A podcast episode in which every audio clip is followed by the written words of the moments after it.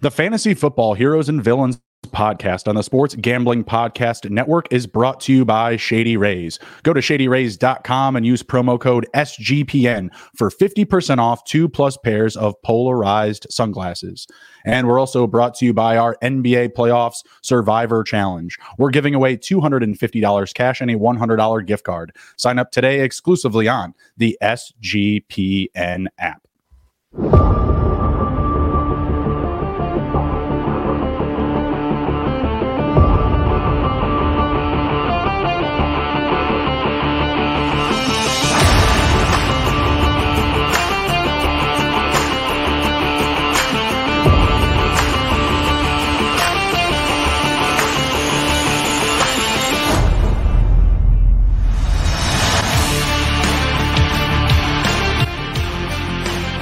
D-Gens assemble. Welcome to the Fantasy Football Heroes and Villains podcast.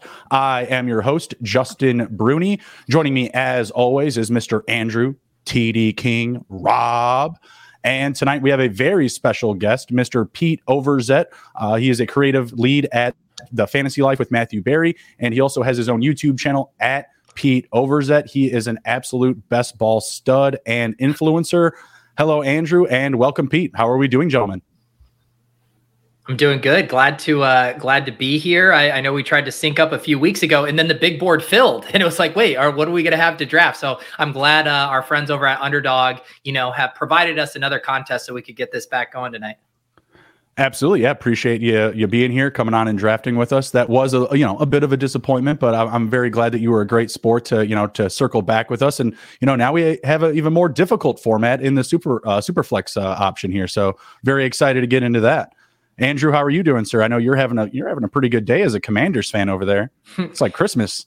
Yeah, man, what a great day. Commanders finally uh, going to be sold. Looks like the uh, principal is there between Dan Snyder and Josh Harris and Magic Johnson. And there's another billionaire, DC billionaire as well, that's in it. So, uh, you know, on top of all that, obviously one of my best ball heroes, uh, Pete, is here with us. So, uh, man, it's a great day. I can't wait to get going. Yeah, very excited to jump in here. I am actually going to peek my head in the door here of this draft because I do want to get started.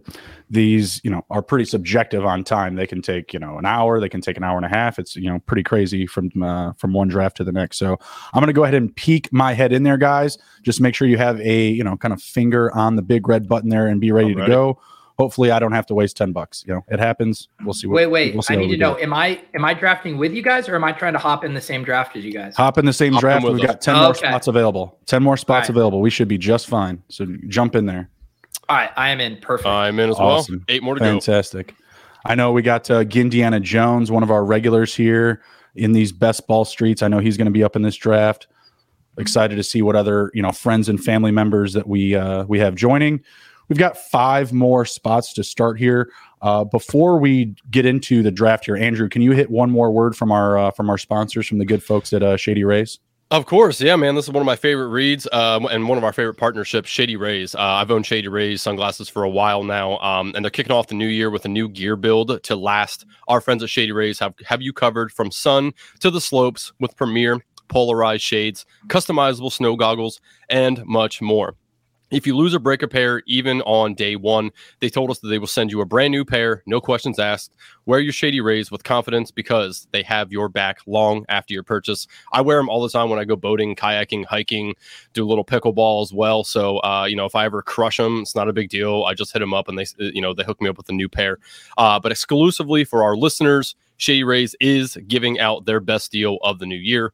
Go to shadyrays.com and use promo code SGPN for 50% off of two plus pairs of polarized sunglasses. Try for yourself the Shady Rays, rated five stars by over 200,000 people. Absolutely love it. Absolutely love it. Shady Rays. It's a weird business plan, but it sounds like it's working. It sounds like very Michael Scott esque, like the whole refund thing. Like, oh, I lost and broke them. like, it feels like something that, like, you know, you have a handful of people kind of coming back to over and over again. Uh, before we get into the draft here, we've got five more spots to uh, to go here. Just want to mention our NBA Survivor Challenge. Make sure to check out the NBA Playoffs Survivor Challenge. It's completely free to enter, and the winner gets two hundred and fifty dollars cash and a one hundred dollar SGPN gift card. That's exclusively on the SGPN app. Uh, kind of back to some of the best ball conversation. Pete, I wanted to ask you: Are you doing any uh, of these other best ball drafts, like hockey or NBA playoffs, anything like that?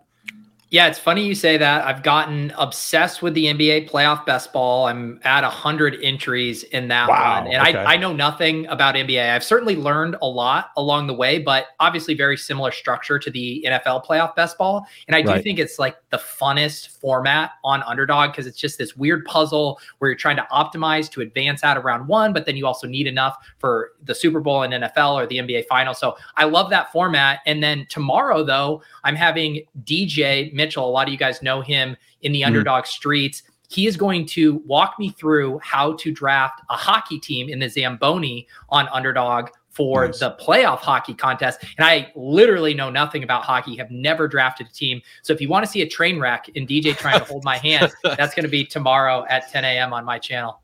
Two words: Jason Robertson. I think he's like winger nine, ADP nineteen. You lock him, Those two if- words if- might as well be in Mandarin to me because uh, I've never heard of that guy. write down that those Mandarin words. Jason Robertson. So, so Pete, I want to ask you, uh, how did you get involved with so much shit, man? You're on your own YouTube page, ship chasing, splash play, Swolecast, Fantasy Life newsletter, Deposit Kingdom. Uh, you, I subscribe to the PO Box newsletter as well. Um, so you're on so much shit. How do you find time to do it? I know you obviously have a, a new daughter, April, and you just moved. So how the hell do you do your whole day to day life? Uh, I mean, the first part to answer that question is just I I have an improv background, and there's this um, adage with improv where it's like you just say yes to everything. And for a long time, I've said yes to everything and never paired anything back and never said no. So that's how you end up with a bunch of random stuff. But honestly, I, I I wouldn't do stuff if I didn't love doing it. You know, nothing I do feels like a grind, and that's kind of you know what I'm fortunate that I get to pick and collaborate with a ton of different people that I really enjoy. And then yeah, on how do I do it all? I mean, I am obviously fortunate to get to do all of this stuff for a living. My my work with Fantasy Life and Underdog. Um, but I have since having a child become much more efficient. I realized how much time I would like dick around. It's like, oh, I'd have something to do, and I'll get on Discord or I'll get on Twitter or I'll do a draft. And now it's like I have an hour to write this thing. I have two hours to make this video. You know, I have an hour to do this stream. And so I'm at least like way more on top of my shit now just because I have no choice. It's like now I need to go be a dad. I can't dick around. I got to get this done. yeah, I just heard yesterday you, uh, Leone and Kerrane talking about slow drafts versus fast drafts and how the slow draft you you can still do shit with your family, but the fast draft you need to set an hour apart. So uh, yeah, I was I was curious how you actually managed all that. Yeah, and also I just need to do a quick celebration. I have done I don't know eight or nine of these super flex drafts. I've never had a slot earlier than pick six, and uh, you know all the people in my chat they're sick of me punting quarterback. They're sick of me thumbing my nose. You guys are going to get what you want tonight. Peter is going to take an elite quarterback with one of his first three picks. I love it. I love it. Yeah, Pete coming in here at one three. I'm at one five, and Andrew is at one dinky seven. Ouch, yeah, buddy. man. God, I'm Sorry always one six, one seven, or one eight. God, Yeah. can't get We away do- from it. We do have some familiar names. I know we got Team Ramrod, Indiana Jones up in the draft. We've got DKM Dilly Dilly. Any other names we should be on the lookout for here, Andrew? Yeah, there's BFFL. That's breathing fantasy football. Literally, he's in the chat. Uh, anybody else you recognize, Pete? Um, I'm trying to see here. Normally, I'm I a recognize some of that. This I don't know if I Mm. recognize any of these names. Well, you are on Uh, the clock, so don't miss that pick. Don't worry. Uh, my first Josh Allen share in the Superflex contest. Not gonna lie, feels really good, guys. I because I've been living in Anthony Richardson, Sam Howell, Bryce Young land for a Heard. long time. Heard that. Yeah, you, we always want to be different, right? You know, I did the same thing my first go around with the Superflex. I was like, "Oh, Justin Jefferson, let's go, let's get it." like, I'm, I'm just going to take him. I was able to back him up with Kirk Cousins, but I felt lucky. I felt like you know someone wasn't paying attention to the draft. So what uh and what slots do you guys have here? I'm currently up now at one seven. I'm at one five. So Pete took Josh Allen, uh, his first share in the Superflex format. I took Joe Burrow, Andrew, Lamar Jackson. Lamar Jackson. I have a lot of Herbert, okay. or else I would have Okay. did that. I also am very deep on Lawrence as well. All right. Pete, how are you feeling about Lamar Jackson these days? A little bit better, you know, feelings with OBJ now coming to the Ravens, or is it kind of a still mixed feelings? You know what? I actually think, and this is where maybe I'm different. I think the Odell stuff is great for Lamar. I'm just not buying it that Odell is really that relevant for fantasy, especially relative to his ADP right now. Mm-hmm. I mean, people seem so enthusiastic. They were enthusiastic before he even had a team. I'm just not buying it, but I do buy that it's good for Lamar, right? Any additional weapons I think is good for him. I'm just not convinced that Odell is going to sniff our starting lineups more than one to two times this year. I, I can feel that. It's not so someone that I've been high on in this format. What's your take on Bateman then? With Odell coming into town, is Bateman still good at where he's going, or is, do you think he's going to fall back into ADP? No, I I like Bateman still, and he to me represents the last of like a tier that I think has like legit, you know, top 15 wide receiver upside. After him and Courtland Sutton go, and you're getting down into the Jakobi Meyers and the Elijah Moores of the world, I'm like, that's a big gap for me. So I've been scooping up a lot of Bateman. I know he's been kind of snake bitten with injuries, and people are like, hey, this offense, who's the quarterback? They don't throw a ton, but his profile, he was so good in college. He still has that draft capital, and when we haven't seen a ton of production from guys, I still want to go back to what was their prospect profile, where were they drafted, and there's no reason he can't be the number one in that offense. Um, obviously Mark Andrews, but we saw him regress a little bit last year too. So I'm still in on Bateman, and I find his price very palatable. Yeah, no, I I tend to agree. Um, I'm going to be up here in two picks. Man, I can't believe Kelce's still hanging around. There ain't no way he sits there. So in the first round, we had position players in Justin Jefferson, Ja'Marr Chase, ouch, BFFL, ouch, uh, and Christian McCaffrey, followed up by Cooper Kupp with the first pick of the, or I'm sorry, maybe that was the BFFL with a nice pick over. there of uh, Kelce. Man, this is where I get to the point and like I, I'm I'm not really a Tua guy, so I don't want to take him here. But man, I have like zero exposure. Hmm. This is like a nice price for Tua. I mean, I normally see the 12 hole who took Tyreek Hill. I've been seeing that drafter double tap to get the ta- uh, stack there. So yeah. this price, it's not too bad. And maybe I was, Waddle coming back. I was very surprised to see both teams at 11 and 12 uh, fade QB. That was that's very interesting. That's a, that's a very powerful uh, position to kind of set the tone for the second round. Oh, I don't feel good about it, but I'm going to do it anyways. Dan Jones. I don't I, I don't feel great about it, but I'm going to do it. I don't have many shares. Yeah, I mean, I think the thing with Dan Jones that you can hang your hat on is the rushing ability. You know what he could do with his legs, as opposed yep. to you know old ass Aaron Rodgers and Geno Smith. I don't think is going to take off and run a whole lot. So I think that that's probably one of the last guys that's towards the top echelon that that you can at least count on to run a little bit friendly stacking opportunities for sure. And just because yep. they don't have any great weapons at receiver, you just have to believe it's going to be the Saquon show, and mm-hmm. Dan Jones is going to get some opportunity with those legs. Yeah. All right. So I got Joe Burrow, Dan Jones, Andrew has Lamar Jackson and Tua, and Pete has Josh Allen, Stefon Diggs. Very, very uh, solid stacking attack there. What are you thinking about here for your third pick, Pete? Yeah, I was gonna say like I didn't I wasn't gonna be, you know, crying if someone took Diggs just because there are plenty of stack options for Josh mm-hmm. Allen later. But you know, Diggs slides what a pick and a half past ADP. So I'm happy to to make the click there. I do think you really start to feel the advantage for these early drafters here because mm-hmm. not only are you able to get a top three QB, you can get a top three or four wide receiver. And now I'm going to get, you know, a top three or four running back. I do think that's the direction I'm going to go. I would love to take Davante Adams, but I do think with this format where the wide receivers and the running backs, it's more of an equal playing field um, with only being able to start two running backs and two wide receivers. That you I do like clock, getting one. Oh, I know. This is come okay. on, you trust me. I, I, I was say, I'm, yeah, I see you does this every day. um, I like both Bijan and Ekeler, uh, but I'll take I'll take Ekeler here. I do think the second things get solidified, you know, with Ekeler's situation, I do expect him to be back with the Chargers. I think he'll immediately vault back up four to five picks. So I like Bijan a ton, but I think Bijan's price, I have a hard time envisioning it getting much more expensive. Like when you really mm-hmm. think through the landscape of where he could go, that would rocket him up. Whereas Ekeler, once those concerns are removed, I mean, he's going to be in traditional formats back to like the one five or one six. Yeah, no, I, anybody, I love all of that.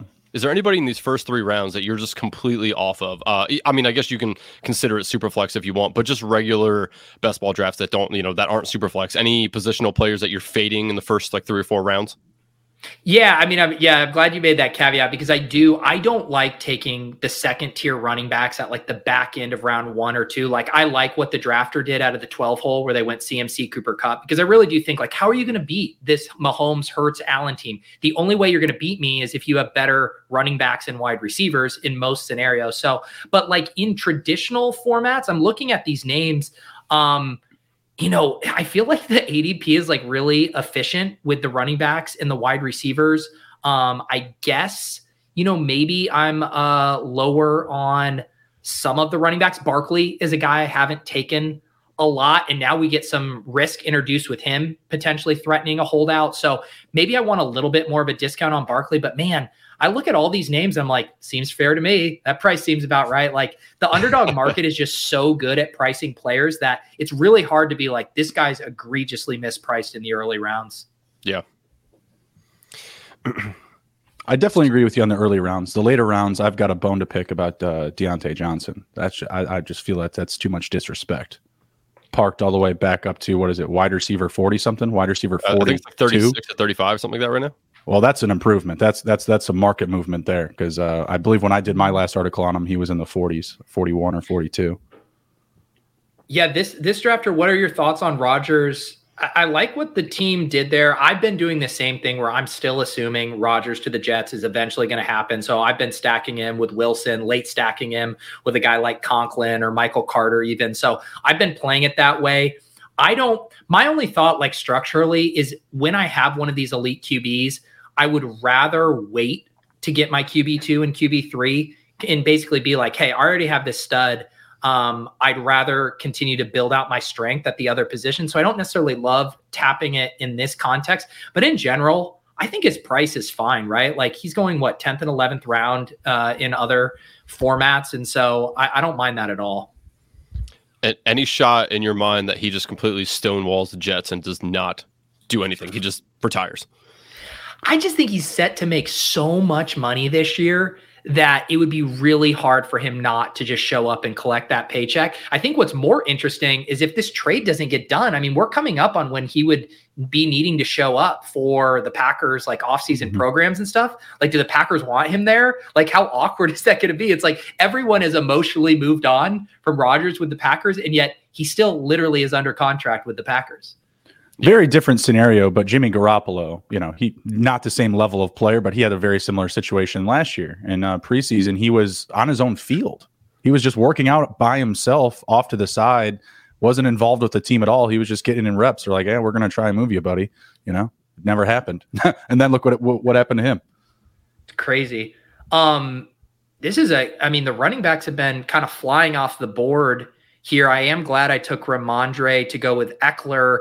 I was hoping mm. Metcalf would fall to me. I feel like there's a bit of a tier gap from like Metcalf down to the Deebo in Ridley. So I might I might use my Josh Allen cover and just go for a really high upside swing with Kyler here and know that yeah, and Kyler he's he's tough, right? Because I think in most scenarios you're not getting a full season from him. The Cardinals suck.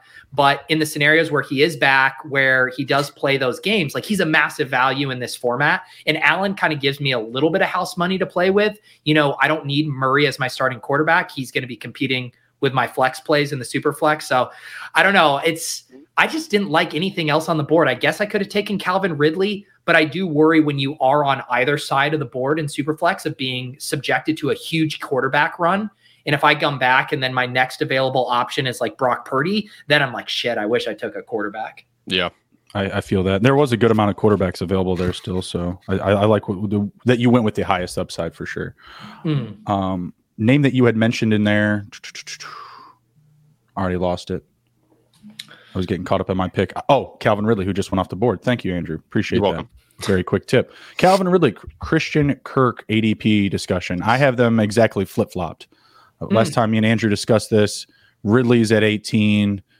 Kirk is at 26. I have him exactly flip flopped. Where do you stand on that? Because I, I, I like the idea of Calvin Ridley, but you know you kind of see him go, and then you have that nice little buffer of probably like seven to nine picks. I feel like where you have that opportunity to take Kirk right after.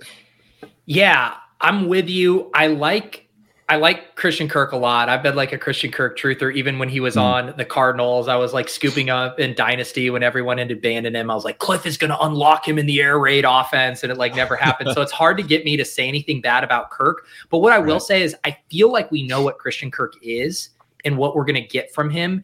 And I I do think maybe last year represented close to his ceiling. And not that I don't think he can't do that again, but Ridley we do know has the path to being like a high end 25% plus target share earner. And so I do think there's a little bit more risk for him. And I think that risk applies to Zay Jones and Evan Engram too. Like if Calvin Ridley mm-hmm. returns to form, like he's going to be a target hog and that has to come from somewhere. And so I think the ADPs are pretty efficient there, but I have been selecting both. Like when Ridley is there at ADP, when Kirk mm-hmm. is there, I like both of those guys. I've definitely done some some pure Jags stacks for sure. Just give me the whole team because I'm I'm a big proponent of, of them this year, and uh, we all love Calvin Ridley here at SGPN. We're we're all uh, we're all about Team DGen, you know.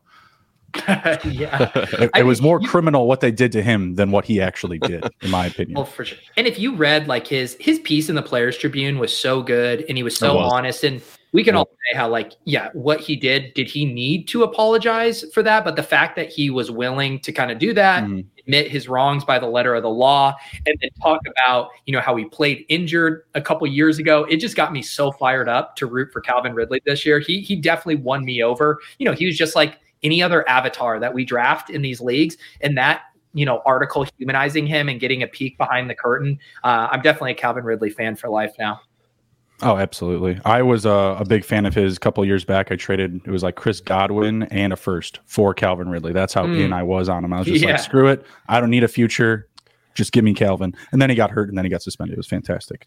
Typical fantasy football. So so Pete, sell me on Trey Lance here. I'm not Trey Lance guy, but I know you can't quit him. Uh, I just watched your stream the other night where you you got him again and like so so sell the people on Trey Lance because a lot of talk is that he can't win the job. He's still injured. Kyle Shanahan doesn't really like him. Like, how do we get on board with Trey Lance?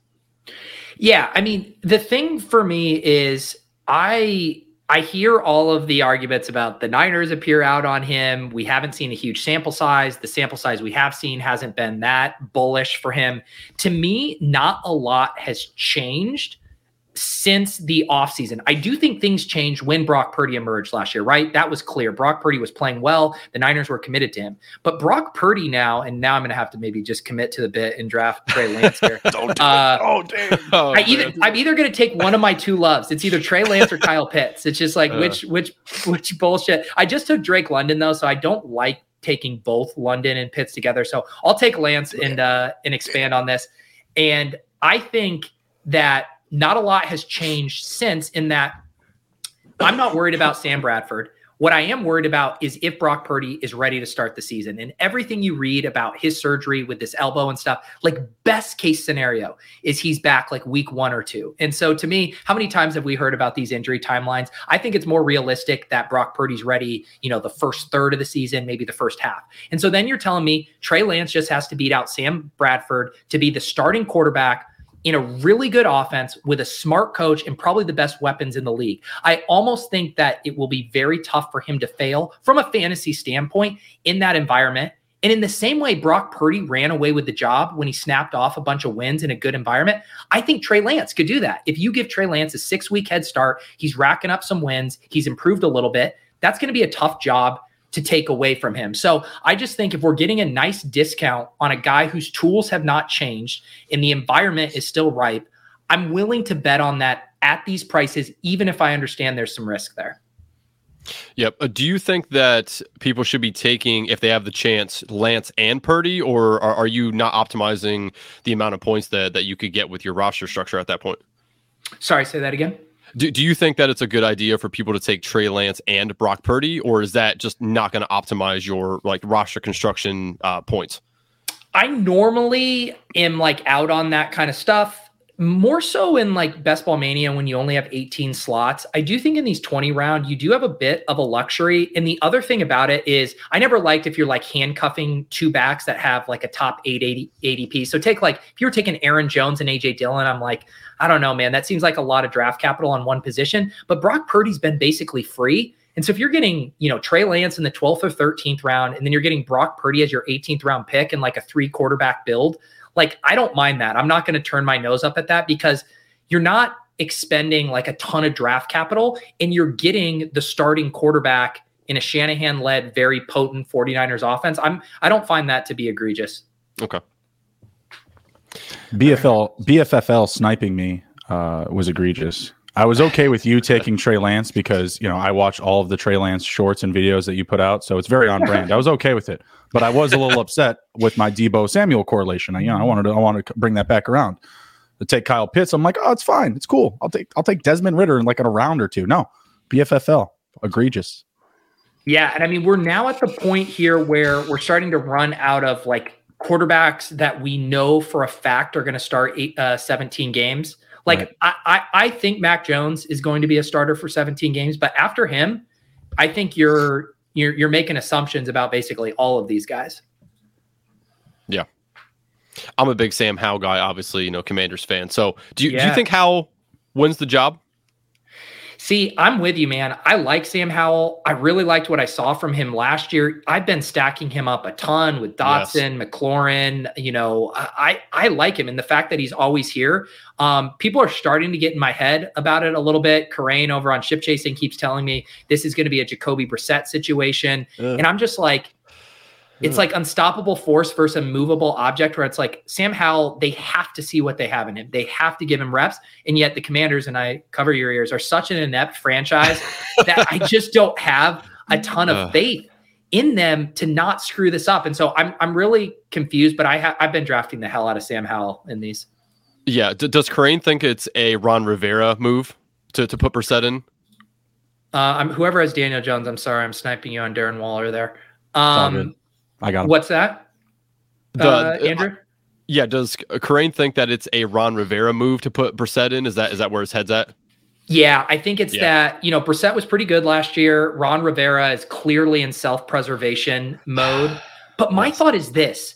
It, it's like to me, isn't the worst case scenario like a Mariota Ridder situation from last year where mm. say Brissett mm. wins the job to start, but then eventually it's like Brissett is not your future. Like you have to find out what you have in Sam Howell. The end goal of all of this is to find a franchise quarterback. And the one bit of action we saw from Sam Howell was like really encouraging. So it's just like as a franchise to not take a long look at that would be absolutely egregious. And I'm just hoping that common sense wins out there. Yep. Yeah. No, I we agree. we hope the same because we have not been drafting or stacking with Jacoby Brissett at all. Mm. So yeah, I have. We have um, no intention. I'm the same way because normally, like, there are some of those guys. Like, yeah, you get, you say you have Brandon Aiyuk, someone takes Trey Lance, Brock Purdy's always there for you. The thing is, is like you rarely get boxed out to Jacoby Brissett because Sam Howell is always yeah. there for you, and I prefer Sam Howell to Brissett. Yeah. Andrew, you want to hit on our last word from uh, from Underdog here before we get into the uh, the final half of this draft? Uh, let's see here. Yeah, so uh, obviously we are brought to you by Underdog Fantasy. Underdog Fantasy is a great place to get down on fantasy and player props all year long. Underdog Fantasy has your favorite NBA, NHL, and MLB daily games. Plus, they're already doing best ball drafts for the 2023 NFL season. Head over to underdogfantasy.com and use promo code SGPN for a 100% deposit bonus up to $100. That's underdogfantasy.com, promo code SGPN. Pete, do you have a specific strategy that you like to roll with? Me and Andrew have been very anti robust RB. I mean, I think we have probably more starting lineups with Samaje Perine as our first oh. running back drafted yeah. than we do Austin Ekeler or uh, even Saquon or CMC. Well, what, what are your thoughts like when you're going into a draft? Do you just kind of let the board come to you? Do you have any predeterminations that you're looking to to complete? I mean, I'm definitely a, a, zero RB drafter at at my core, and I think in like most average draft rooms, I'm probably doing a zero RB build or an anchor mm. RB build, taking one at the top and then waiting. But as as Andrew, you guys probably know, a lot of my streams are filled with people who also are zero RB people. Yes. And all of a sudden, sometimes the best values are running backs. And so I'll be forced right. to start it, with two running backs. And the, mm-hmm. to me, the thing I've learned to, and looking at the data, and I'm actually working on a long form video at this, looking at Kerrane's lineup and also the lineup that won first place in the regular season. And the thing I always come back to is different draft strategies are viable with running backs, but it all comes down to quantity or quality, not both. You know, where zero RB drafters go wrong is sometimes they'll draft way too many wide receivers despite, you know, starting with five or six. And the way running back drafters go wrong is they'll start with two or three and they'll keep drafting them and in round eight and round nine. And so just understanding how you're deploying your capital at the position and thinking of it almost like an auction dollar budget. I have this much money to spend on running backs, $100 and if I take a first round pick, well, that's like 80 of my budget. And then I'm going to, you know, be a little bit thin throughout the draft. And so if you think about it on that sliding scale, I'm almost structurally agnostic. I love that. I it love is that. funny. You have That's the monopoly on sayings. Uh, piss boy draft, avalanche, like all these things make your streams what they are. Uh, it's it's fucking hilarious to listen to the stuff that that that you say. And a lot of it's funny that I watch the comments and people are like, "What the hell is he talking about? Piss boy draft?" And, it, until they like finally realize it's so hilarious. So, like, do you just come up with these things on the fly, or is this stuff that you think about and just write down and like, all right, I'm going to use this moving forward until it's a thing? You know, I I think I, I, think most of the stuff comes up organically, you know, like stuff like that. If you try to force it and you try to make something a thing, it will often not become a thing. So yeah, I you know, there's been a bunch of fun things. I, I want to say the pissing yellow came because of on ship chasing over when we drafted on FFPC, tight ends were purple. And our friend Crack Rock used to call that cranking purple. And I think people were joking around, being like, well, what's our version? We don't crank purple. We take a bunch of wide receivers. Well, it's yellow. We, we're pissed at yellow, uh, is what it. that ended up being. And then it, it. it ended up getting immortalized because Shawn Siegele, the godfather of zero RB, someone made me a bet that I couldn't get him. It was Sam Sherman, our host of ADP chasing, made me a bet that I couldn't get Shawn Siegele, who's a very like I don't I don't know how to describe him. He's very professional. He's very on point. Doesn't get too loose. That I couldn't get him to say piss boys on a stream. And so at the end of a draft a couple summers ago, I basically coaxed him into saying, I guess we're finally piss boys. And uh, then it kind of just became a, its own thing. Uh, it's, yeah, That's it's, awesome. It, it's just hilarious. And and like obviously all the clips you guys do like sky moore visca you know that shit is just it's it's entertaining. Um and i love when you guys have a ben gretch on. He always seems like he wants you to roll the clip no matter what it is. It's a, it's a great time you know, the problem is, is we haven't seemed to land on a good player with the clips. I have like 15 clips in the StreamYard hopper, and I go through the names. I'm like, you're a bust, you're a colossal disappointment. um, JJ Taylor, I don't even know if you're in the league anymore. So one of these days, we will hit on an actual good player with a clip. I mean, Sky Moore's yet to be determined, right? I think that that's that that's one that that, that you have in in the wind here.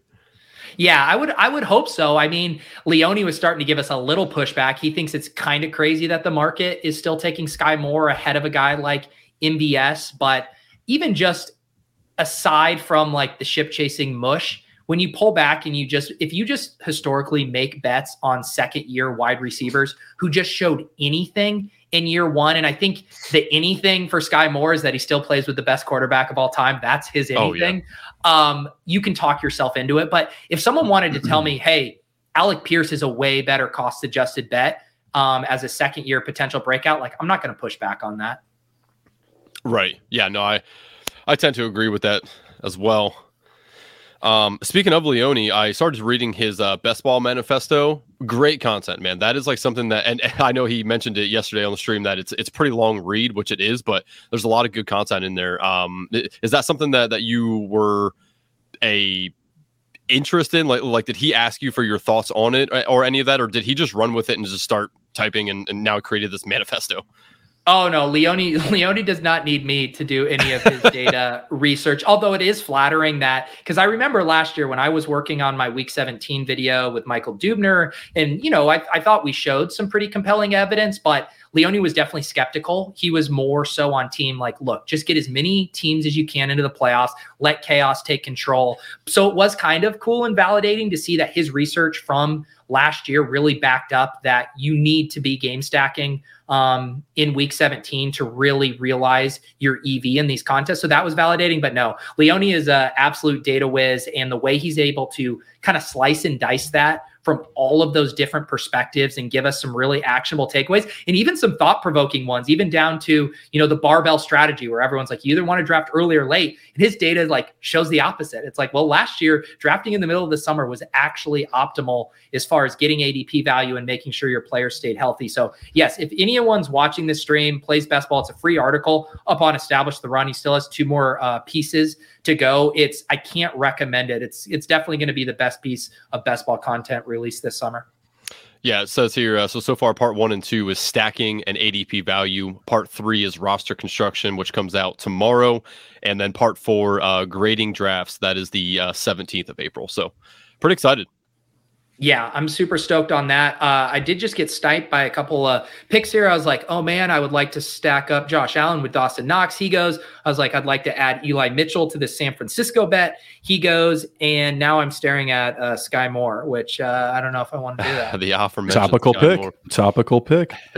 I know. Um, let's see. Yeah, I'm pretty balanced structurally. Three quarterbacks, three running backs, four wide receivers, one tight end.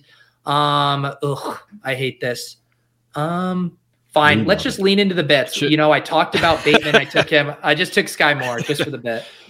Love it. Uh, what's your take on on Chig here? Um, I, I'm like, I am a believer that he can take a big next step. Um, but I've read conflicting information about what people think he will do next year. Do you think he can thrive in this offense and take a leap as a second year player? I like Chig. He's a guy I want to be betting on. I do think it's a little interesting that the market has kind of decided that he's almost the the best bet of some of these second year breakout tight ends. Like I, was more impressed with Dulcich. Um, and this, I love you. You guys have an uncanny way of getting me to talk about players that I'm going to end up drafting. Um, I guess I'll just take Jake here, keep talking about him. Uh, but I was just going to say that, like, to me, like Dulcich is a far better bet in year two than Chig, just when you factor in the quarterback uncertainty and how much Tennessee runs. But yeah, like just in general, these second year tight ends and rookie tight ends, I think make it very viable to do a lot of three tight end builds because there's so many of these guys who I can tell myself a story that they'll be relevant down the stretch in 2023. Do you think there's uh, you, you brought up Dulcich? Uh, is there any way Albert O beats him out? Because last year we saw Albert O has he has the the, the skill of you know a, a, lot of good tight ends, but obviously the coaching staff kind of fell out of favor with him. With the new coaching staff coming in, do you think Albert O is in play at all? I do. I mean, I think it's more Albert O's in play than I think it's maybe going to come at the expense of Greg Dulcich cratering. Like you know, all the stuff we've looked at from like yards per route run. I know JJ Zachariason had spun up a tight end model and Greg Dulcich scored ex- incredibly well in that. I, I do understand where you're coming from because so much of the Dulcich thing was the Nathaniel Hackett infatuation with him. And it's like, well, what if that's gone? Because Hackett's not there. So I get that. But I do just think Dulcich is good and he's going to earn targets. So I'm a little less weary of that and I do think there's room for right both Dulcich and Okwuegbunam to be kind of relevant in that offense. So mm-hmm. Okwuegbunam's free. I have no problem tacking him on to uh to stacks with Russell Wilson. That's really the only place I've been taking him though.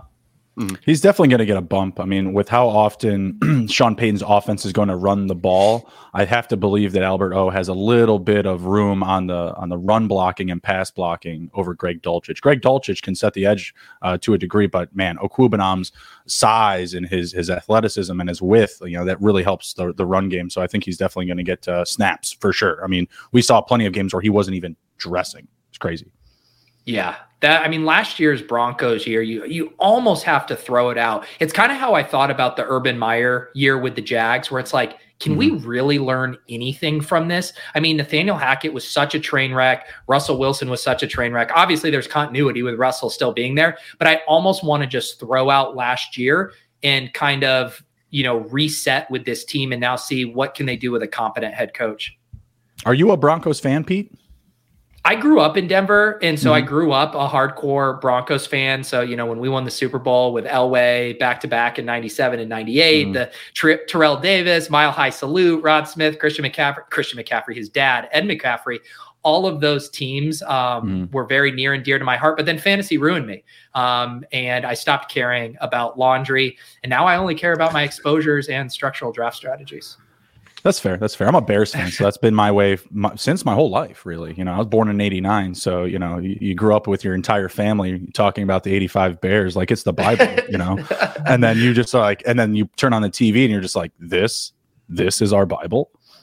Hey, I mean, you know, it's been a long, dark road for the Bears fans uh, these past few years, but I mean, if there's one team that could just break out and explode in a major way this year, I mean, the Bears have to be like the top candidate to do yeah. so. So I don't know. I feel like you're entering a, a fun stretch here as a fan. I'm hoping so. I'm hoping so. I saw Mark Sanchez giving some real love to Justin Fields, uh, some type of test that they offer to all pro athletes about like how quickly they can um, go through reps and really learn something and call back to it. Meaning essentially that how fast it takes you to learn a, a skill or an asset in the game. And players like Josh Allen and Patrick Mahomes, like they have good scores. Like over 100 is like really good. Like 105, 108 for players like that. Justin Fields scored 130. Hmm. Yeah. So people that are worried about the deep ball, the kid's trying to figure it out. Don't worry about it. Yeah, and I mean, I just think you can't undersell enough like what DJ Moore is going to do for that offense. Um, because they already had some explosive pieces last year. We saw Mooney and Kmet make big plays, and now you get like a true number one threat in there. I think even getting rid of David Montgomery is a bit of addition by subtraction. If we get to see more Khalil Herbert or they draft mm-hmm. someone exciting there, so right. yeah, I'm I'm in on the Bears, man. I think they're a super super fun team to stack up in fantasy. Yeah, if, if they don't attack Bijan at nine, I mean that's my prayer, of course. Uh, if they don't, then I would hope that they back it up with you know like a you know, a, a, a skill set guy, like a speed guy or like a blocking guy, like blocking like Roschon Johnson or a De'Von Achane, maybe if they wanted to go speed oriented, you mm. know, hmm. somebody that just can do something like they can get on the field and they'll just have a role and they'll have a purpose.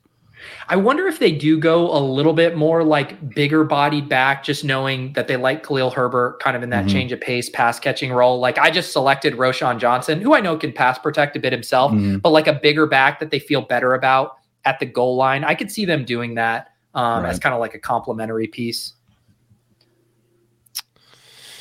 Oh, man, we get to the point of the board here where I'm like, ah, there's so many, I, I, I, so many ways I back can turn. of the draft. It's, it's not maybe, a bad thing. I just there's so many ways I can like take this team, and I'm ah, I always hate deciding what to do here because I'll just start creating reasons to draft people, like just like like oh Carson Wentz, yeah he'll get on a team, twentieth round, screw it. I only have one. I only have one quarterback. Not in this format. Don't do that here. Don't don't do that in Superflex. Hmm. Maybe when we get the single QB back, uh, he'll be on a team. Who knows? oh, it's like Alex Pierce. Um, so Pete, I want to ask you. So so last year, um, myself and I know Indiana Jones, who's Team Ramrod in the draft here. Uh, we comp- we uh, did the Best Ball Cardio Club. Is that oh, coming nice. back? Yeah, is it coming back? I do have my tank. I didn't want to wear it because I like. Do you really wear the band's T-shirt when you go somewhere? Like like like you don't do that to the concert. So I, I was gonna wear it, but I didn't have it. So uh, is is that going to be a thing again? Like, what's the plan with that? Yeah, for sure. It's funny you say that. I was wearing my Underdog Cardio Club tank uh, earlier today because I was doing some yard work and it's like ridiculously hot here. And I had the thought to myself, I'm like, oh man, we're almost to tank top on stream weather uh, here getting the summer. nice. But yes, um, uh, I was actually talking with uh, the other day. Underdog Cardio Club is coming back. It's going to be bigger this year. And I think there's even going to be some maybe like community challenge elements to it. You know, last year we were getting it off the ground. This year, you know, it might be, you know, the Deposit Kingdom or the SGPN, you know, Underdog Cardio Club, who can get the most Underdog Cardio Club drafts. There's going to be uh, new merch rewards, all kinds of that uh, stuff. So details to come. But yes, Underdog Cardio Club is back, and it will be uh, even bigger and better this year. Oh, that's so exciting, man. It was so much fun. And it's a great way to get people exercising. You know, a lot of, I'm assuming a lot of us are sitting down on our couch drafting, like not doing a whole lot. So it's, it's a great way to draft and, you know, also stay healthy in the meantime. Uh, so I, I, thought that that was a great idea by you guys last year. And it, it took off. I mean, I, I saw a lot of people posting all the time over Twitter, you know, look what I just drafted while doing cardio. So I, like, that was a great initiative by you guys. Well, it's part of why you know we were joking about the slow draft stuff on on ship chasing last night. It is really, you know, we all love to draft, but if you can stack it and you know combine it with either a positive activity or being able to multitask and do something else at the same time, I think that's a big win. So, I yep. mean, just being on, you know, I don't. What was what was your cardio machine of choice? Were you a stairmaster or what were you doing? So I have a bike from Peloton. So I was normally doing that, uh, but I would also get out and uh, we have like a lake near our house, so I can walk around the lake. Um, and I have an app that'll track me like how how far I walk and stuff like that. But I mean, mainly it was on the Peloton. Yeah. I mean, because some stuff like Stairmaster for me was the easiest because I'd set it right there. You're kind of going easy swipes. I have attempted rowing machine uh, cardio club where I got like a little holder for my phone, but like rowing okay. and trying to swipe was just like real uh, hard. But but yeah, I do I do love the idea of being able to get uh, exercise while knocking out a draft. Yeah, Justin, we'll have to do that. Uh, so we're all pumped up for the Fantasy Expo. That's right. That's right. Apparently, you I and I I'm are going to go the- to that this year. I I haven't been in previous years. Hasn't yes. worked out with my schedule, but I believe I'm going to uh, to try to swing that this year. It seems like a great time. It is a fantastic time. We are hosting the Friday night party, SGPN. So Ooh. definitely definitely get there. It's going to be a lot of fun. Nice. What uh what what's the uh any any details on the party? What's uh what's going on? No, just that we got it. We're we're we're the uh we're the headliner there. That's all that I got so far. So you said you're doing like 60 minutes of stand-up comedy as the headliner? not, not me. We might ask uh, you to get up there. Our boss, uh, our boss Sean is a is a comedian. Uh, they they had like a, a, comedy club in their garage. He uh, he has his own thing. I think uh, another guy he, he Colby worked on that works with us as well. Um, I know he wrote for Rob Dyrdek as well. So I, I, think he wrote a lot. Oh, that's jokes. tight. Yeah. This is the reason I bought a Peloton. Is that your wife, Andrew? no. oh. With the last name of Miller. I don't know. I don't know. Different last name. The old YouTube handle. I don't know. No, no, no, no, no. I, I know Stephanie. Uh, she, I, I, believe she goes to the Fantasy Football Expo, and I know she does uh, best ball draft. She's all over Twitter as well. So, um, I did see tomorrow night, Pete. I think you're doing uh, best ball after dark with Hope. Yeah. Nice. Yeah. I've um I've been doing those for YouTube members, so I, I definitely appreciate the people who are uh, members either to Ship Chasing or my channel, which is basically just like the Patreon version of of YouTube. So I like to do some um, exclusive member content. So I've done some fun shows. Did one with Chess Liam a couple weeks ago, Leone last week, and Hope, who it sounds like you guys know, um, mm-hmm. super sharp lady in the best ball streets. Also has been streaming a lot, and so yeah, I'm excited to get her it, get to know Hope a little bit more and uh, and draft with her tomorrow night. I, I gotta ask. You mentioned the other day on a stream that you're working with somebody on thumbnails. Is it Hope? Because I know you're infatuated with her thumbnails. you know what? I don't. I don't know if I could afford Hope. Um, no, it's it's not Hope. But you know, yeah, someone had reached out to me because for years I've made my own thumbnails, and it's not even that I mind doing it, but I'm I make like six to seven a week, and it started to add up. One, I'm not good at it. I'm like average, and two, it takes me a ton of time. And I was like, I just need to sack up pay someone to make these and take this off my plate. So, um, but hope if you do uh, want to make thumbnails and you have an affordable rate, uh, I'm definitely down. Yeah, she has some great streams. I, I love hopping in the drafts. It's it's funny, like when I try to draft when you're doing like best ball breakfast on Monday mornings at 10, it's so hard to hop in those drafts because everyone is just clicking to get in. It's easy to get in with hmm. like hoping them because she's still starting up right now. So I love being able to get in with some of these content creators that I know I can actually get in and draft with. I think I've only drafted with you about three times and all the it's it's just I'm always stuck in another draft. So I watch the stream while drafting something else. I'm like, damn it. So hard to get in there. That that's what's the the new term is. Uh, you know, there was the overflow drafts, and now people call them the underflow because they're trying to get in uh, ahead of time. And, oh uh, Jesus, that's awesome. Yeah. So the thing is, is it's not even that. I don't think it should be flattering because it's not that people want to draft for me. They just want their team on screen. They just right. want to be out there. So it's just like review my squad. Yeah. yeah. what do you think well, about like, Mike Gesicki? Even when I do, um, like we do streams, like last night, Uh, you know, for me, I like I love drafting, but we're talking with Leone who just did a ton of research. And it's like I just want to talk to him about all this stuff and and dig it. Everyone's just like draft, draft, draft, draft, draft. And I'm like, do you actually want us to draft, or do you just want to see your name up on the screen while we draft? Because let's listen to what Leone has to say about all this interesting research. Yeah, yeah, that's yeah. It, it is funny to to know because we have people who follow us that will only see them when we know we're going to be live drafting. I'm like, huh.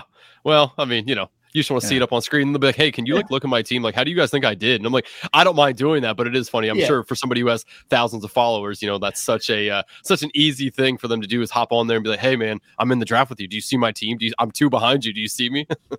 well, last year I had even gotten like a little precious. When when I started doing the best ball after dark streams, it was because I was like, I just want to do a normal draft in a normal room where everyone isn't taking all the players that I like and vacuuming up all my wide receivers. I'm far less precious about it now. It's like it is what it is. I should be able to navigate a room that is uh, very wide receiver heavy and still draft a good team. So I kind of embrace the challenge now. And no, I'm all jokes aside, I'm very appreciative that people are excited to watch the streams and and hop in the drafts and stuff. So yes, no, I, I appreciate everyone, even if I sometimes get mad and call them chat rats. I, I, saw the guy the other day. I, I forget who, who it was, but uh, he sniped you on the Zay Jones. You got yeah. like you were full on tilt, man. That that was well, it's just like you get sniped on like yeah. a really good player, and you're like, okay, yeah, you also want Stefon Diggs. That makes sense. But when you snipe me on Zay fucking Jones, I'm like, that's just a bridge too far. uh, it was it was uh, comically funny to just watch you just full tilt, and I, I felt so bad for you, but it was so funny. oh my god! Uh, so so explain to me um, the pour uh, on. on best ball breakfast what's up with the coffee pour i mean i understand the bit but how did how did it start that's another one where it's like there was nothing like I never was like, oh man, I want to do this bit where I pour a coffee. I think it was I literally was doing the streams in the morning and I drink, you know, a few cups of coffee every morning. And so I think I literally was just like I used to like try to do it off camera, just like, hey, I don't want to interrupt the stream. And then I think one time someone like I don't even know. Maybe someone even knows the origins better than I do. Um, but I think one time, like I kind of poured it as like, oh, you want, yeah, you want to see what I'm doing? Here you go. And then people were like, ooh, the the coffee, the ASMR. And so then I just kind of like leaned into it, and now it's somehow become the like ceremonial beginning to the streams is me pouring my coffee. And then of course, like I still spill sometimes, which is very embarrassing. Um, you know, as a 35 year old. So um, yeah, I really don't know what why it's become a bit, and it's almost frustrating because now that I have a kid I'm getting up earlier. And so I'm drinking a lot of my coffee early. By often by 10 a.m. Eastern, I've already had five to six. I'm like, fuck, I have to go make a pot of coffee because people expect me to pour it on stream. Uh, yeah, as a as a guy who has a four year old son and another one on the way, I, I understand the amount of mm-hmm. coffee you have to consume to deal with them on a daily basis. And it's only going to get worse, man. As April starts to move and run around, it just gets worse. You're like, all right, like right now, you can do something and she just sits there and hangs out, yeah. right? As soon as they start moving, you're like on the go drafting. You're like looking at your phone, like, all right, they're not dead. All right, I can draft. And it's it's so hard to do. It is extremely difficult, but it's fun. Yeah, yeah, I know you're right, and yeah, like my nephew's about to turn two, and like I've I've started to witness it. I'm like, wow, yeah, and I, I will say, I mean, I'm genuinely enjoying this stage, but I'm enjoying it now even more the way I hear other parents like yourself describe yep. what's coming to me as a toddler. Because like I do just love holding this little baby, and you kind of have to do what I want you to do right now, and that's not always going to be the case. Yeah, yeah, it gets it gets much more difficult. Uh, Justin also has one on the way too, so I talked to him a lot about it. I'm like, I don't want to scare you, but it's it's like hell on wheels, man. Like they just take off and go. They have it's like zero respect for you, but it's so fun. Like you wouldn't give it up for anything in the world. It, it is a it's a really cool thing to be a dad. Yeah, I, I am I'm legitimately loving it. You know, the only thing I wish I had more hours in the day. I, I feel like that's probably everyone to get to do everything I would like to do. Um, but it's it's a total blast. It's it's uh, highly recommend if you were on the fence about having one of your own, go uh, have a child. Uh, promo code Pete will get you like ten percent off of your diapers. I have my uh, my firstborn uh, due July fourth. Tom. Wow! Cruise. Congratulations. Yeah, it's going to be exciting. A uh, little bit of a bone to pick here, though, Pete. As you guys uh are going on your on your fatherly rants there, Chuba Hubbard and Michael Carter double snipe. Is that super necessary? Wait, what? What? Who did you? Who did you have? Who? How was I sniping? Well, no, those are just uh, those are popular popular picks of mine in the back end of drafts. Michael Carter uh, and. Chuba Hubbard are in my top five for most exposed RBs. So because we are both reading the same Bible here, can you you know preach a little bit about Michael Carter and Chuba Hubbard a little bit if uh, my fans haven't heard it enough? Yeah, Michael Carter was one I was like, oh, he's still here. I, I, feel like I normally don't get a share of Michael Carter in this range. He had slipped, so I clicked that. But Chuba is definitely like one of my targets late round. I just seem to gobble him up. I feel like the pendulum just swung far too much after the Sanders signing, and mm-hmm. we saw Hubbard perform really well, even with D'Onta Foreman hogging a lot of touches last year. So you're telling me I'm going to get a committee back who's already proven to be good who's going to have standalone value and then we know has kind of lead back upside if something were to happen to Sanders. And so I'm like, I don't see any downside at this current price here. It's it's a ridiculous rate in my opinion. Yeah, I have him probably about 16 spots up the ADP. Can I also just say your drafters? One thing in the best ball breakfast is people really make a meal of it. You know, they'll be sitting on the clock. I feel like the SGPN drafters are on top of their shit. Everyone's making picks quickly. Every time I look up, I'm on the clock again.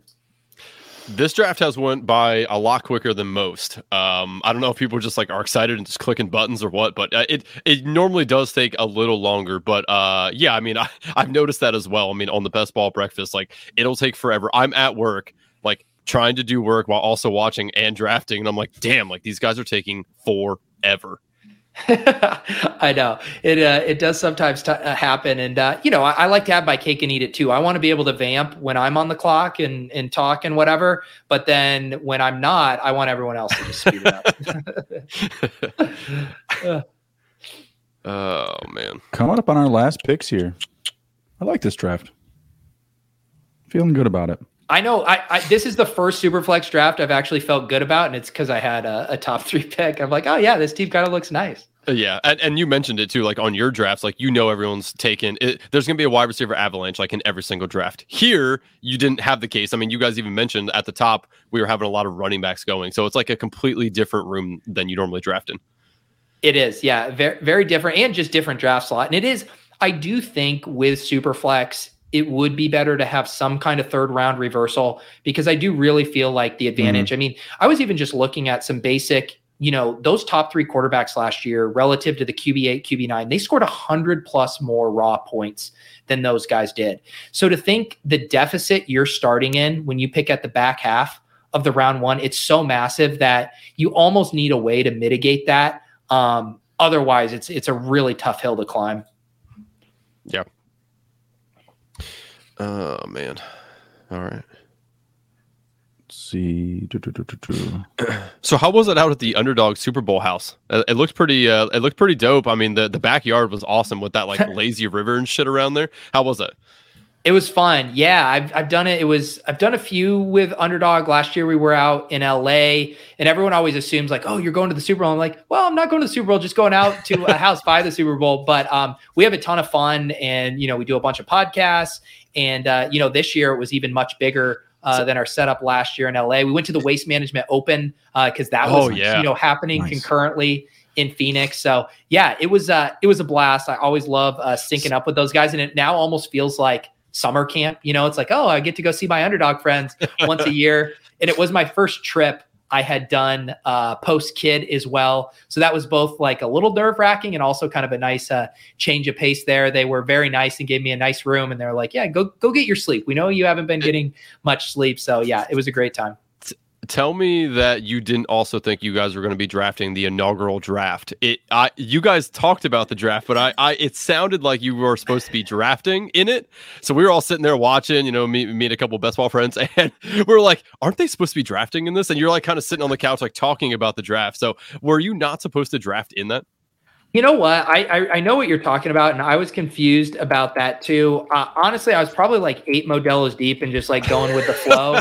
uh, but I that was my understanding too that we're going to do the inaugural draft, and uh, it didn't happen. Um, I think it was also too when you're trying to get a bunch of people in the same draft, it's yep. a little hard. So doing the private draft just makes it a little bit more manageable. So I think yeah. that was the logic there. Um, but yes, uh, I, I, I thought that was the plan as well.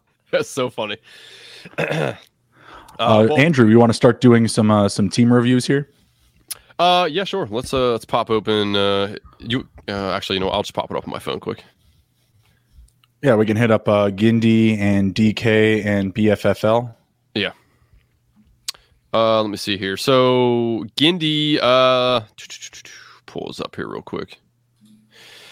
He uh, went Kirk Cousins, Kenny Pickett, Jacoby Brissett for quarterbacks, running backs, mm. uh, Derrick Henry, James Conner, Jamaal Williams, Kenny Gainwell, Jeff Wilson, Cordarrelle Patterson, wide receivers Justin Jefferson, Davante Adams, Terry McLaurin, Diontae Johnson, Michael Pittman, George Pickens, KJ Osborn, Isaiah Hodgins, tight ends Tyler Conklin, Jelani Woods, Darnell Washington. Does appear that he did was able to stack um, with all his quarterbacks. Uh, Cousins has Justin Jefferson. Mm-hmm. Uh, you know, Pickett. He has Diontae Johnson. He has Scary Terry with Jacoby Brissett. So yeah, he does have some stacking in there. Not as much stacking as I would have liked, but I do like a majority of his players. I would give him a, I give him a seven and a half here. I like a little bit more stacking, uh, but outside of that, I, mm-hmm. I give him about a seven and a half. Yeah, I'm just going seven on the the Pickett and Brissett. And that's that's that's what I got there. It, I like yeah, I, I mean, like the Cousins Jefferson stack. I'm a, I'm an advocate of it. I'm going JJ first, but I don't like how you backed it up. And that is kind of the penalty of going, you know, no QB in the first round. Yeah. So we got seven point five. We got seven. What do you think, Pete?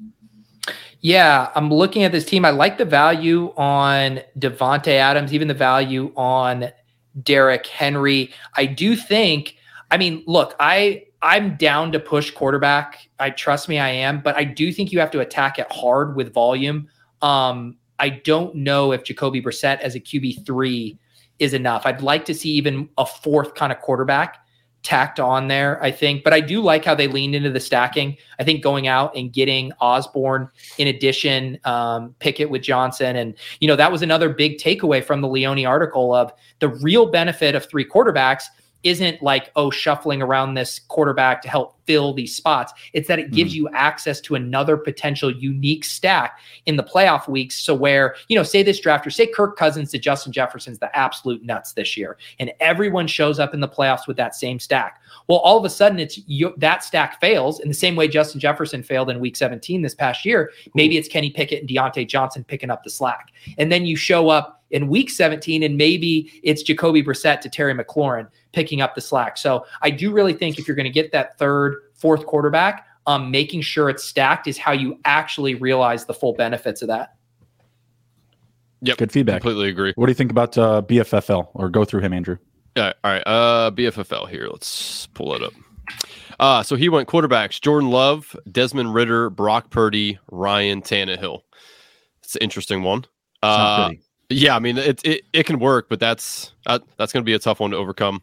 Uh, running backs: uh, Bijan Robinson, Breece Hall, uh, Abanikanda. I yeah, that's such a difficult name. Uh, Kendre Miller, James Robinson, D'Ernest Johnson, Ty Chandler, uh, Ja'Marr Chase, Christian Watson, Treylon Burks, Elijah Moore, Romeo Doubs, John Metchie, Cedric Tillman, and tight ends Travis Kelce, Juwan Johnson. Uh, his quarterbacks are are interesting. I mean, th- there's definitely some hit rate there that that could work, but I, I mean, there's a lot of fail rate there too. But I mean, mm-hmm. go for the gold, right? So it, that one's interesting. Uh, he did he was able to stack. Uh, he has both Christian Watson and Romeo Doubs to go along with Jordan Love. Uh, Travis Kelce was an absolute great value for him, four picks behind ADP. I definitely would have took him if he would have left him there for me one pick later. Uh, and he got Bijan eight picks later as well. So overall, the, the ADP value that he got on this team is is very good. Was able to stack a little bit. Um, yeah, man, it's the quarterbacks that that suck it down for me a little bit. I'll give him a seven. I'm going 6.5. It's the back end RBs for me. Like, you know, if you want to dabble with one or two of these guys, cool. But James Robinson, D'Ernest Johnson, Ty Chandler, I actually like D'Ernest Johnson the most of anyone in that group. Of course, Abanikanda and Miller could be nice lottery tickets with good landing spots. I think that we trust Bijan and Breece will bring home reliable production.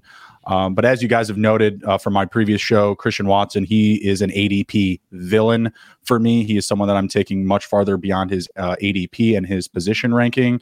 So I'm not overly obsessed with the receivers as well. Feel like Treylon Burks could be good, but I'm just not loving it at his ADP. He took him right at his ADP, uh, pick 104 at ADP 105. Love Kelce. Uh, again, just not backed up. So I'm going to go with 6.5 here. Pete?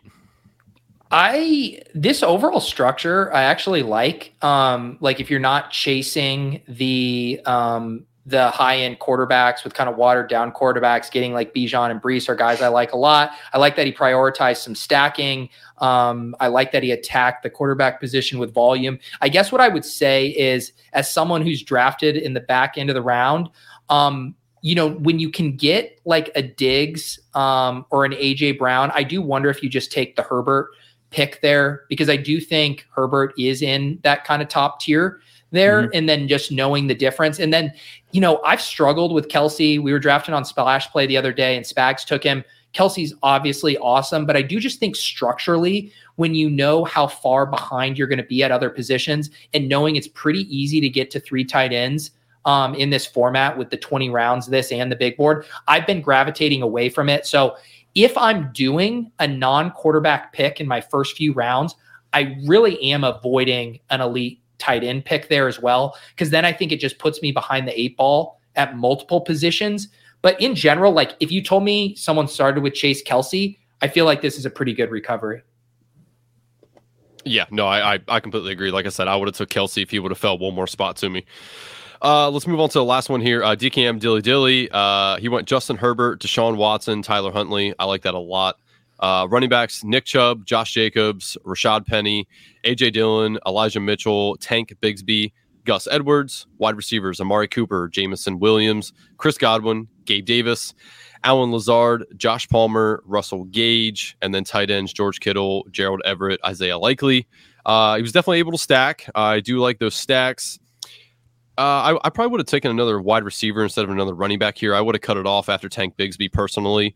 Um, I don't think Gus Edwards really does anything for the team unless J.K. Dobbins goes down again. But I, I, mean, I don't think he's a he's a league winner by any means. Uh, but overall, I mean, very good structure. I give him an eight.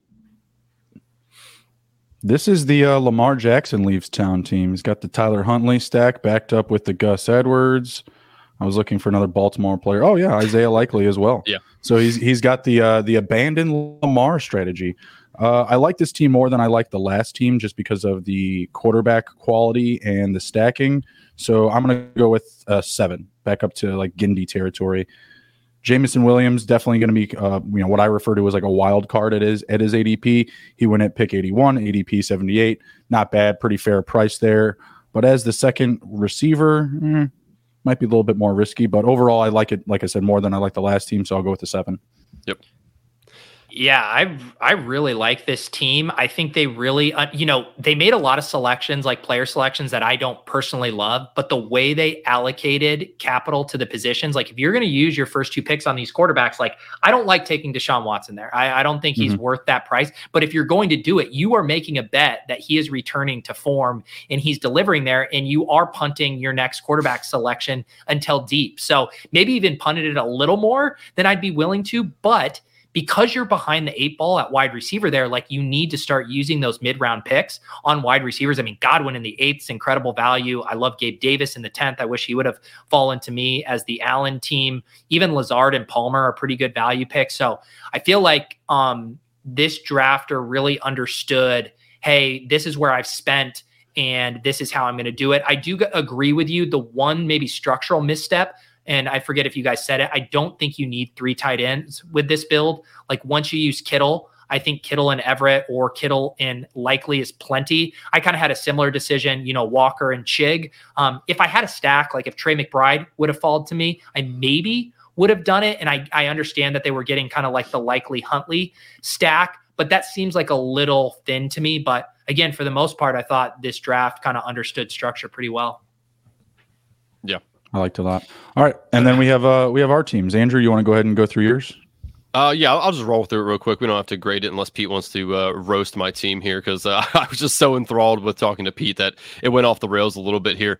Uh, oh, quarterbacks: oh, Lamar Jackson, Tua, and Sam Howell. Running backs: Aaron Jones, Samaje Perine, uh, Alex Mattison, Antonio Gibson, Zach Evans, Jerome Ford, and Chase Brown. Wide receivers: Jaylen Waddle, DeVonta Smith. Calvin Ridley, DeAndre Hopkins, Jahan Dotson, Jalin Hyatt, Alec Pierce, and Curtis Samuel. Tight ends Dallas Goedert, and Michael Mayer. As someone who drafts with you a lot, I'm glad that you're starting to pick up on rookie Q or running backs. Excuse me. So I'm I'm I'm happy about that. You're, yeah, is, I, I was kind of pushing them off at first, but yeah. yeah, I'm I'm falling more and more in love with a few of them. Yeah, I give you a seven point five, but I'm you know I'm impartially. I got your picture on my wall here, so yes. you know.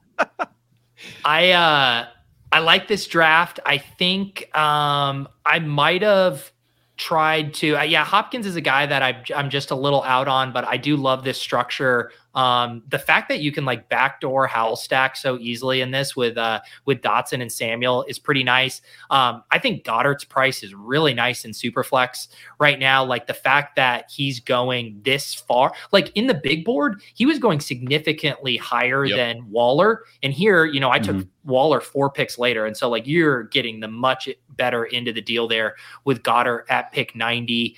Um, yeah, and I think you rounded out your zero RB room um, well. I'm with you guys on Perine. I took Javonte Williams in this draft. I've been taking Mhm. both of those guys.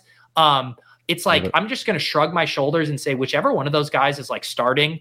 Um, Mm-hmm. I feel really good about their three down upside in this offense, and so I, I heard you guys mentioning Perine earlier. I love both Williams and Perine at these prices.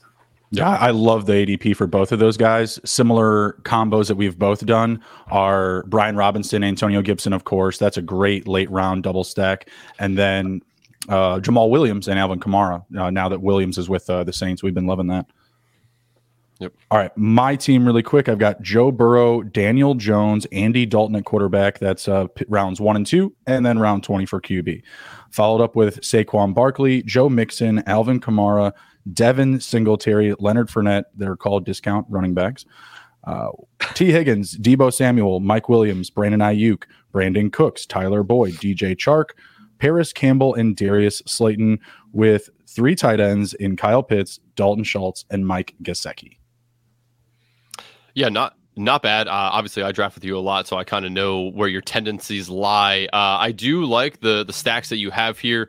I probably would have not taken a third tight end here and took another uh, RB because the the Mixon and Kamara stuff scares me a little bit. Both of them could be suspended, not play at all. Um, you know, that's yet to be seen. Uh, but I, I actually think Devin Singletary is a good pick. Um, his explosive rating last year was like off the charts, and for a guy that's going 176 overall, uh, it's a very good pick. And and I like the scheme that uh, you know.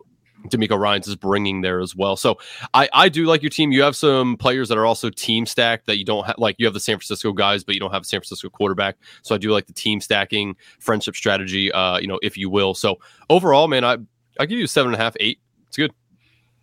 Yeah, I like the um I like the stacking here. You definitely take some players that I'm not as in on. I've I've done a 180 on Mixon. I was I Mhm. was on him up until like a week ago, kind of thinking he was a value. And then that new information about the case, I'm like, I don't know. And then same with Kamara there. So those those can be landmines. But again, I'm never gonna push back too hard on like high risk, high reward picks in these super top heavy contests. I probably wouldn't have tacked on Gesicki with Schultz and Pitts. I kind of felt Yep. like that was maybe a, a solid like if you had Mac Jones and you were getting that stack, I think definitely. Um, so that would be my only quibble. And yeah, you're a little weak at QB three.